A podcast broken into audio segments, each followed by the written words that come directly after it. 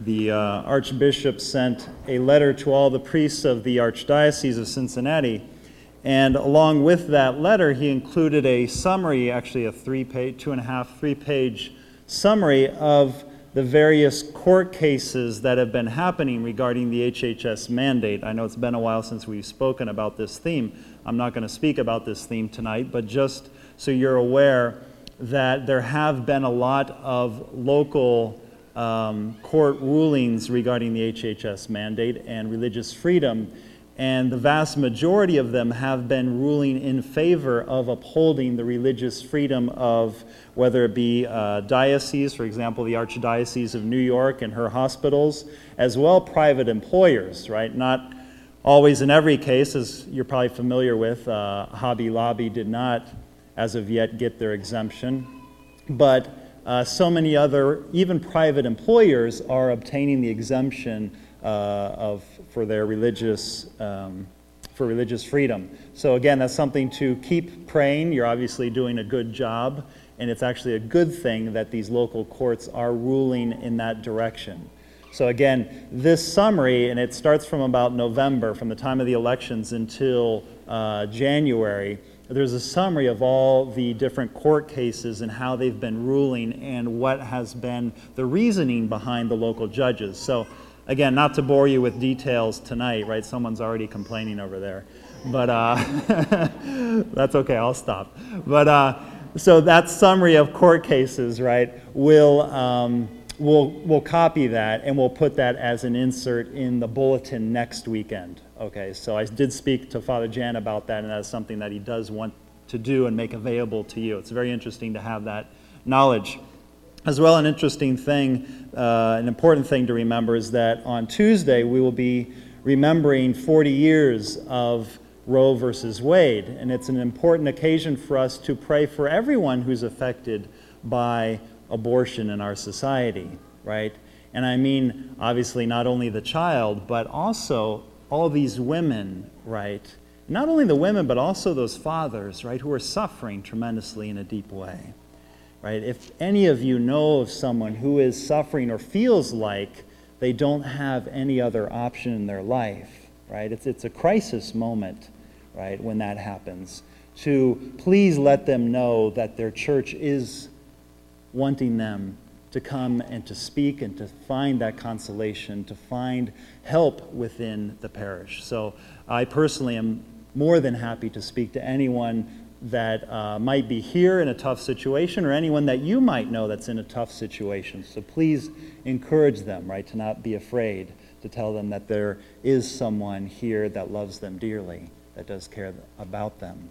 And I would ask each and every one of you to please keep that in your prayers. So many people are suffering in our country who are carrying a burden that they don't need to carry. Today, we read in the gospel, Jesus performs his first miracle, right? And it happens within the context of a marriage. And it's, I think, on the one hand, comforting to see that marriages have always had this tendency for something to always go wrong, right? Those of you who are married, and I see a lot of people grinning out there and chuckling, I think it is true. Like most people, I've heard so many of the stories, right?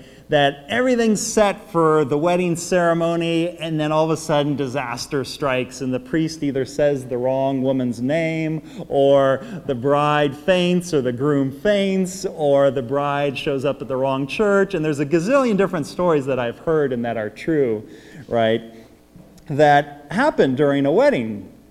And it's comforting to know that, well, even in the time of Jesus Christ, right, disaster stroke as well in that wedding Right here they are and they're having a party and don't think they had a few bottles of wine. Right? The Jews for a wedding feast, they celebrated for 3, 4 days, 5 days. I mean, they they really lived it up, right? They really celebrated this union of a man and a woman right? They celebrated it. And an essential part of that celebration was the wine, right? That wine which symbolized joy, not only symbolized, but actually brought joy, depending on how much you drank, right? But it was an essential part of that wedding feast. And it would be extremely embarrassing for a couple if the wine started to run out, right? Imagine if you were at a New Year's Eve party at your home, right? And it came time, you know, you're all watching the, the ball drop on the television at midnight, and you walk out and you're like, well, I only have enough champagne for three of you, but I've got some water if anyone wants some water. Right? That'd be pretty embarrassing. You'd probably get a few comments from the people there, kind of like, what? What are you talking about? And that's the situation of this couple. And yet, how, and this is what I want to concentrate briefly on with you tonight, how did Jesus Christ work his first miracle? Did he say, let there be wine, and there was wine, right? Like Genesis. Let there be light, and there was light. No. The servants come over, and he says, You see those six stone water jars that hold approximately 20 to 30 gallons each? Go fill them up. And the servants go and they get the water, and don't think they had a hose, right? And they brought the hose over and then, you know, and then, you know, filled up each one of the uh, stone water jars, which would take long enough in itself. They probably when they got some other pitchers or glasses or jars, and it took them a while to fill up those stone water jars. And they're probably thinking to themselves, okay, why are we needing to fill up all these stone water jars? We need wine, not water. And yet they did it.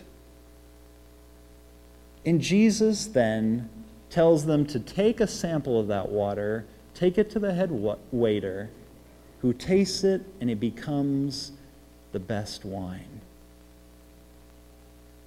How many times in our life do we run out of wine, so to speak? How many times in our life do we just get into the grind of our daily routine and that joy, that happiness, all of a sudden starts to go away? And I don't know if this happens to you, right? But it definitely now and again happens to me as well. you go into your daily grind, and after a while, it's that, that effort to keep doing and keep serving and keep loving, right? And when at times that happiness, that joy can start to wane in our life. So to speak, that wine can start to run out. And what is it that Jesus Christ needs from us? What is it that he's asking of us? He's asking for that common water. That is our day to day activities. Those things that we do day in and day out, that to us seem trivial, to us seem like they're not going to bring any joy or any happiness. But the minute that we take that water that is our daily activities, our daily grind, our daily routine, and we take that water, so to speak, that common thing, our daily routine, and put it at the service of Jesus Christ, He turns it into wine. He gives us happiness. He gives us joy when we offer Him our daily lives when Jesus Christ becomes a part of what I do day in and day out. And secondly, we can think of the servants.